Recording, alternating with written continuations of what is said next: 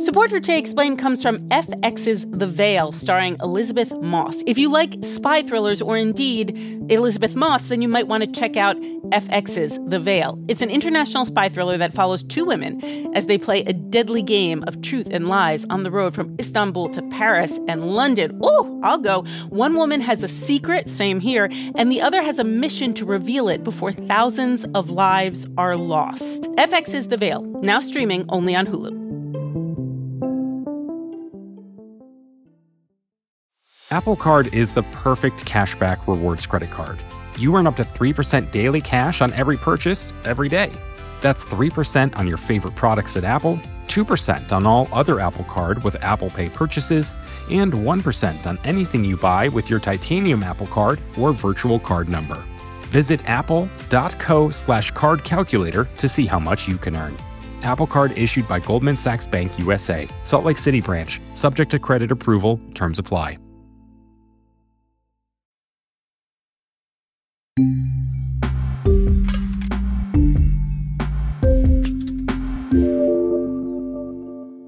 It's Stay Explained. I'm Sean Rameswaram, and we have not talked about COVID 19 on the show in a minute. I mean, we've talked about how the pandemic's affected the supply of consumer goods. We've talked about how parents are really mad about pandemic policies in schools, but it's been several weeks since we made an honest to goodness episode about COVID. And I think that's a pretty good reflection of where we're at in America right now. We've reached the point where we're just living with this thing for better or worse, cases go up, cases go down. Some people are vaccinated, others aren't. That guy's got a mask on. This guy doesn't seem to care very much about the mandate here at this Safeway supermarket. Life goes on.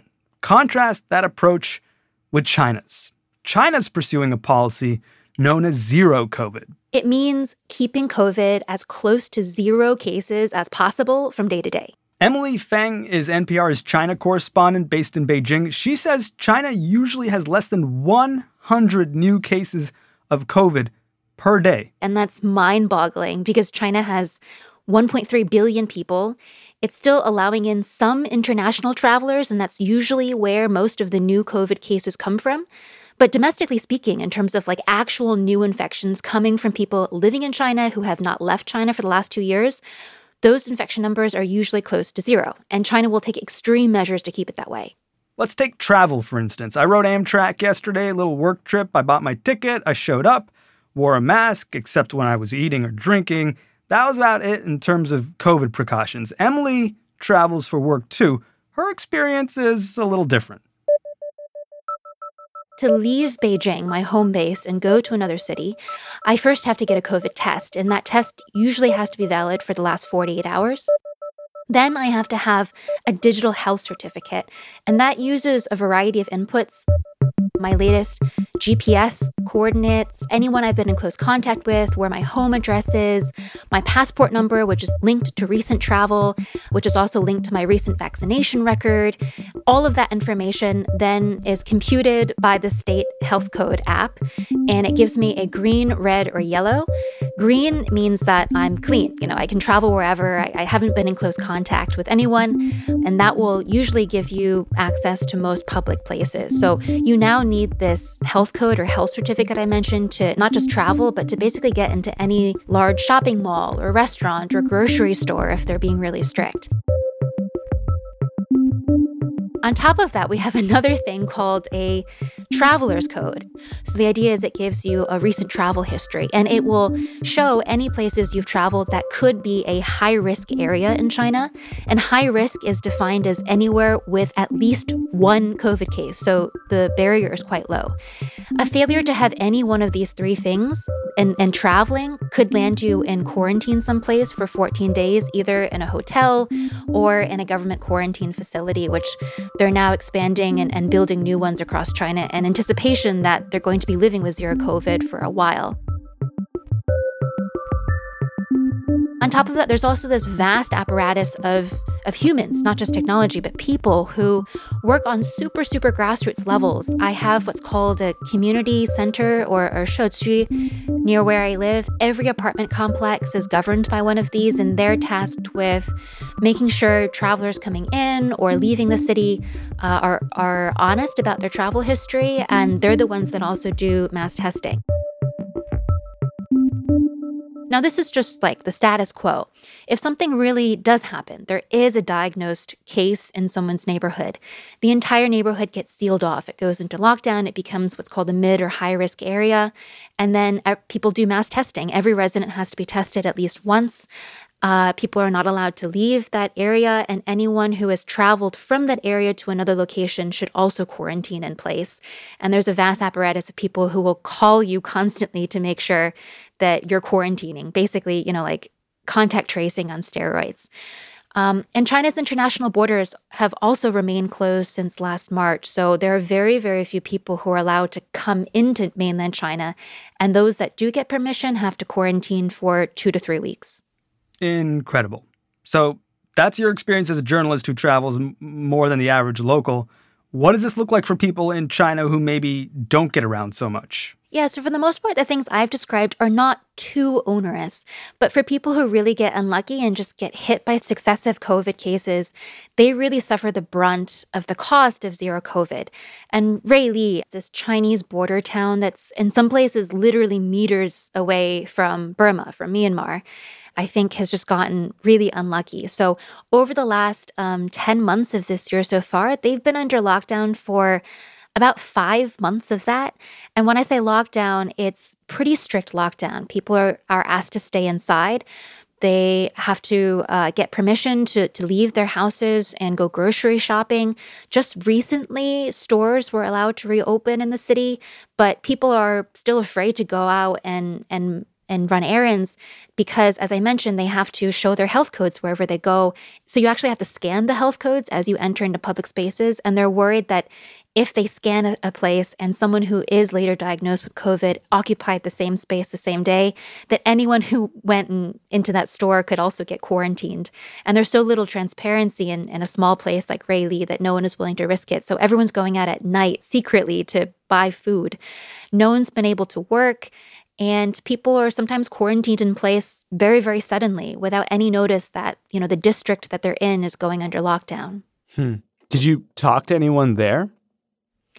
I reached out to a number of people, and because they are so desperate, there were many people who are willing to share their story. Hmm. What's unusual about Ruili is that because it's a border town, many people who live there are not local residents. Most people who live in Ruili traveled there or moved there because they're in the jade business or they're involved in some kind of cross border trade with Myanmar. So I managed to reach one jade trader who wanted to use only his last name, Mr. Wong, and he had this crazy story of how his wife had been quarantined in place for 45 days because she'd gone to a market to run some errands.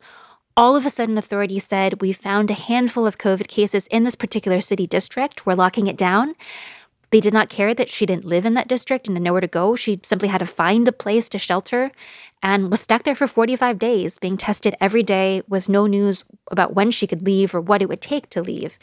And finally, her husband, Mr. Wong, was able to get her out because he basically pulled some strings and got her transferred to a hospital, after which she did another two week hotel quarantine, but at least that was in a hotel and she had ready access to food. And there were a lot of stories like this. It's not just the arbitrary quarantine policies that were really upsetting people, because for the most part, people support these zero COVID policies. Hmm. What they were complaining against was the inability to work. We support the government and its policies, but that does not mean we should also have to go hungry, says Ruili resident Li Jie. Because no one is allowed to work, she cannot afford to stay in Ruili, but to leave would cost her weeks of self financed quarantines. As I mentioned, many people travel to Ruili because they are buying and selling precious stones and other commodities with Myanmar, and they have not been allowed to do any of that. They even have been banned from selling their goods online because authorities are afraid that by doing live streams and and filming commercials, say online, that that could also create some kind of COVID transmission. So there were many people I talked to who said they, they literally could not afford their next meal because they hadn't been allowed to work for the better part of the last year and a half. It's surprising to hear you say people on the whole support these policies, policies that in the United States at least would be considered draconian, unthinkable infringements on, you know, personal liberty.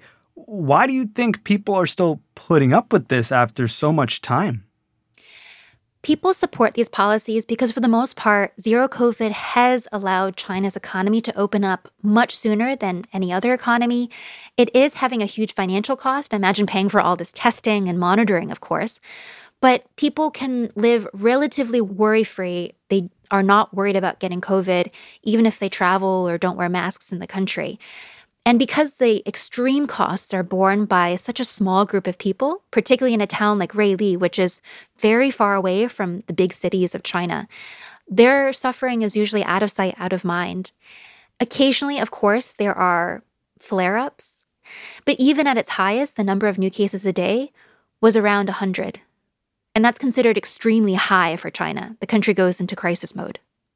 China's COVID numbers were obviously second guessed early on in the pandemic. Uh, their numbers seem to be a little bit on the light side, and I'm being nice when I say that. Can we trust these astonishingly low numbers from the most populous country in the world?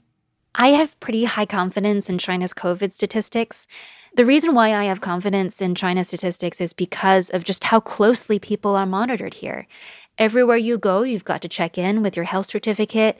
Mass testing can happen over an entire city in the blink of an eye over just one single COVID case. Do we have any idea if China's going to eventually loosen up these restrictions, considering that they seem to be working pretty well?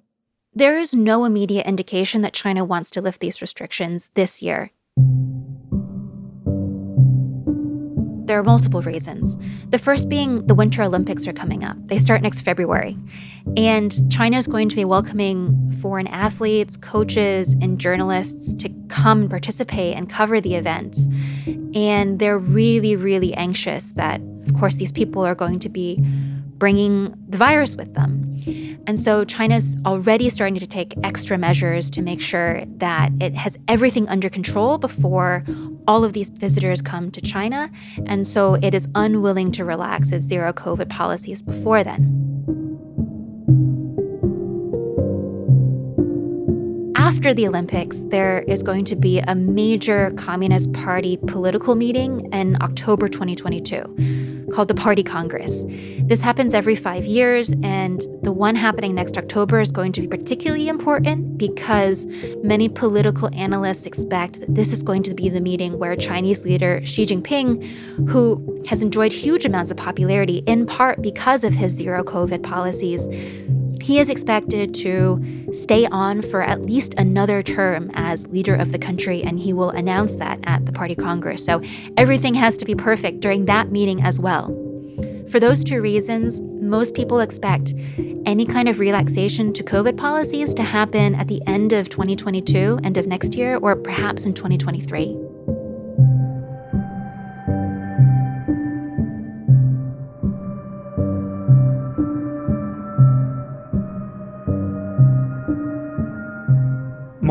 With Emily in a minute.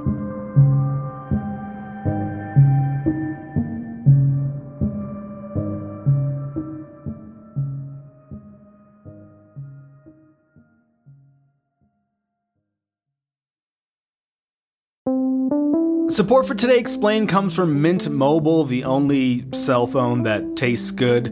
When the deal is too good to be true, there's probably a catch, right? That incredibly cheap flight to Europe, you probably can't bring a bag or pick your seat or use the restroom. So, when I tell you that Mint Mobile offers wireless plans for just 15 bucks a month when you purchase a 3-month plan, you're probably wondering what's the catch? Well, according to Mint Mobile, there is no catch. According to Mint Mobile, it's only 15 bucks a month and their plans come with high-speed data and unlimited talk and text delivered on the nation's largest 5G network. To get this new customer offer and your new 3-month unlimited wireless plan for just 15 bucks a month, you can go to mintmobile.com/explain. That is mintmobile.com/explain. You can cut your wireless bill to 15 bucks a month at mintmobile.com/explain. $45 upfront payment required, equivalent to $15 a month. New customers on first 3-month plan only. Speed slower above 40 gigabytes on unlimited plan. Additional taxes, fees, and restrictions apply. See Mint Mobile for details. Apple Card is the perfect cashback rewards credit card. You earn up to 3% daily cash on every purchase every day. That's 3% on your favorite products at Apple, 2% on all other Apple Card with Apple Pay purchases, and 1% on anything you buy with your titanium Apple Card or virtual card number. Visit apple.co slash card calculator to see how much you can earn. Apple Card issued by Goldman Sachs Bank USA, Salt Lake City branch, subject to credit approval, terms apply.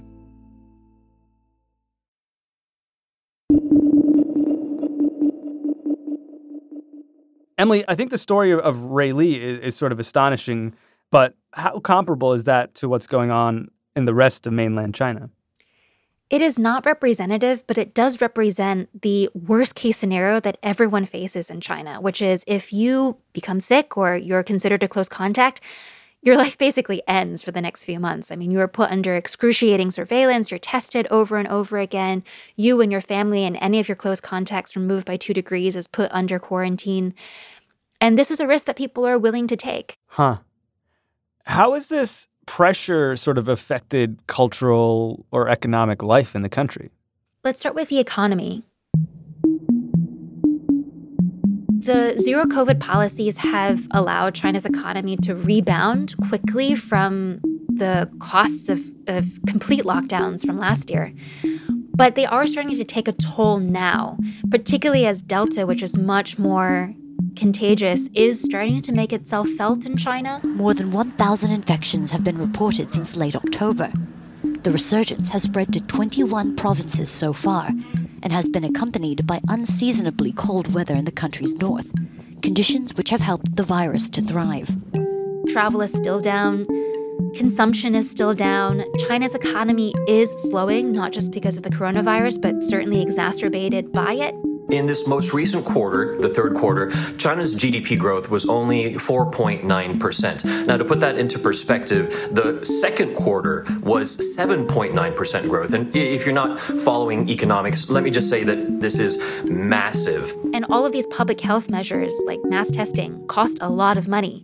But again, China is willing to stomach this cost, in part because it believes that if it lifted zero COVID policies, but there was a sudden flare up and there was public outcry and they had to reimpose these lockdowns that that would cost much more in terms of public morale and uh, financially than if they just keep the zero covid policies on until 2023 in terms of cultural production it certainly isolated china because people are not traveling abroad anymore. Students are finding it much harder to take the tests they need to study abroad and buy plane tickets and even get new passports from the Chinese government, which has stopped issuing passports unless you can prove you have a pressing need to travel abroad. Government leaders are not going abroad for state visits. Xi Jinping, China's leader, hasn't traveled for more than two years, and so he's missed a number of big international functions where he normally would get FaceTime with, say, President Biden at COP26 this week. COVID's the reason Xi Jinping wasn't in Glasgow. President Biden didn't seem to buy that. The fact that China, trying to assert, understandably, a new role in the world as a world leader, not showing up, come on. Beijing is extremely careful about exposing Xi Jinping to to the coronavirus, and that was coronavirus was their publicly given reason. He also may have decided, for example, COP26 was not particularly important, and he was most likely is going to have a video conference with, with Biden in the next week or two, anyways. Come on. But COVID has been the reason that Xi Jinping has not traveled abroad. How is that affecting China's relationships with the rest of the world that it's sort of self isolating right now? You know, it's hard to measure the impact of its isolation. I would say that it's not helping China's increasingly abrasive and more hostile foreign policy style. Uh, what had once blunted, I think, anxiety about China's rise was that so many people still travel to China. There are businessmen who came here to work, to start up new companies, students who wanted to study here, or Chinese students going abroad, scholars and um, government officials who would come here on informal and formal delegations. And none of that's happening anymore. And so we are only getting either the public propaganda that China's putting forth limited numbers of reports from journalists like myself who have been able to remain in China, and basically nothing in between. And so I think that leads to um, easy mischaracterizations or misunderstandings between China and other countries because of that lack of in person access. You know, we talked about Xi on the show back in September, specifically about his rectification campaign. That is targeting ride hailing services, tech companies, insurance companies, education, and even the amount of time that kids can play video games. Uh, and what we're seeing in this great rectification is really the redrawing of the boundaries of business and society in China today. Does China's zero COVID policy fit into Xi's sort of broader reshaping of the country? It coincides with the timing of these other policies, and it certainly reinforces their effects, though they're not related. I mean, even President Xi Jinping, I'm guessing, would not have known two years ago that COVID was going to happen. But the isolation that it's afforded China and the amount of support the Chinese Communist Party now has because of the widespread perception here that the party has successfully controlled COVID when other countries have not, has given Xi Jinping and other party leaders more confidence to pursue these policies that you're talking about. Obviously, it's not lost on anyone who's listening to this that, that COVID 19 originated in China. And, you know, in some segments of the United States, population, it's, you know, wildly popular to point that out. Do you think Xi is motivated in, part by sort of wanting to to rewrite the story of, of China and COVID? Definitely. And you see that happening already for the last year. One is in terms of China's quite aggressive COVID diplomacy. It's been donating medical equipment and its own vaccines to other countries as a way to uh, boost relations with those countries and also to recast its own role in this pandemic, not so much as the country where the virus originated, but as the country that really stepped up globally to combat the coronavirus. And again, it's been able to use its zero COVID policies and its domestic success story as a way to bolster that that narrative. And the second way it's refashioning its its own reputation is there has been rampant disinformation and conspiracy theories in, in Chinese language sources that have started to steer the conversation away from Wuhan, the Chinese city where the first human cases of the virus originated, to suggesting that perhaps the virus started outside of China and it was brought in either on imported food or international luggage hmm. and then started infecting animals and people within China. So within China, you'll find a lot of people who genuinely think that the coronavirus began in the US. Wow. And they're now calling for investigations into how the coronavirus began perhaps in the US or Italy and was brought into China. Which leads me to wonder how much China is cooperating with the WHO's investigators who are still trying to figure out how this all got started. Right. So the WHO did send a delegation of scientists to come and visit wet markets and talk to scientists and hospitals in China last year, and they were basically given no free access. The WHO is now asking for a second in person investigation, but China has blocked those efforts. The WHO either has gotten no response or uh, they haven't really settled on the, a date or conditions under which they can send a second team. And in response, China is asking for a parallel investigation to happen in the US, where they have this conspiracy theory that the coronavirus began at a, an American military lab, and the WHO should look into that conspiracy theory. There's no evidence, I should say, that this theory is actually true, but it is being peddled at um, very senior government levels in China. The Chinese Foreign Ministry has suggested that this is perhaps how the virus began, and so it's been picked up in, by mainstream outlets in China. It seems like from what you're saying, Emily, that, that like two things kind of are, are true at the same time here. China is taking this pandemic extremely seriously and, and to great success, but also not really helping the world better understand the origins of this pandemic. Is that fair? Yeah, it's most concerned about its own citizens, and that makes sense. And so they're not interested in helping understand how the virus began, or at least we don't have access to that research anymore. And they have pursued a very successful policy in terms of numbers of infections. The question is, how long will that success last? And how long would that be considered a success?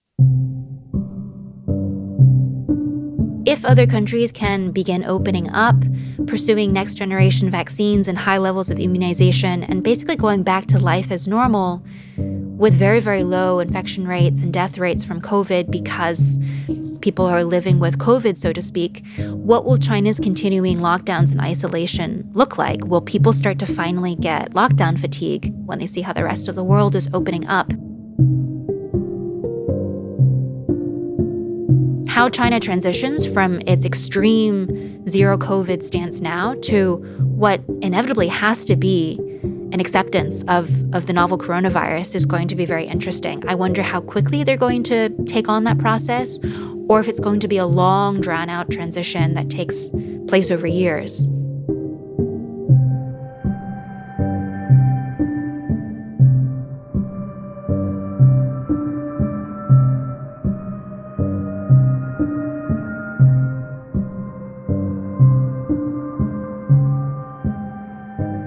Emily Feng, she's a reporter with National Public Radio based in Beijing. Our episode today was produced by Miles Bryan, edited by Matthew Collette, engineered by Efim Shapiro, and fact checked by Laura Bullard.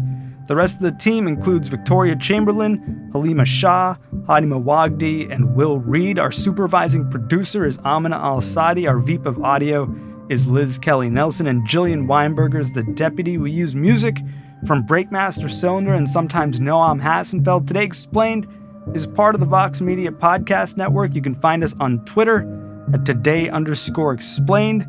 I'm over at Rameswaram.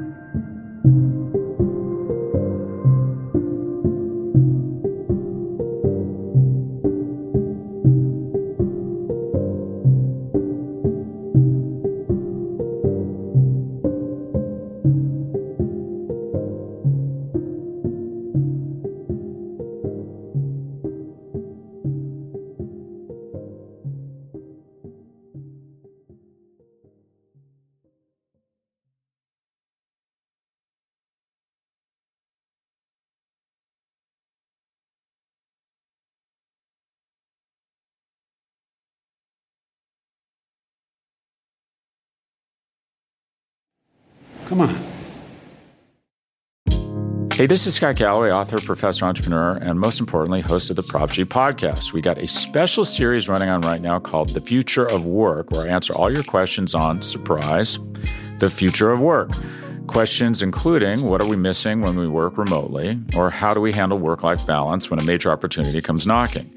From the provocative to the technical, we're offering insights you won't want to miss. So tune in to the future of work, a Prop G Pod special sponsored by Canva. You can find it on the Prop G Pod wherever you get your podcasts.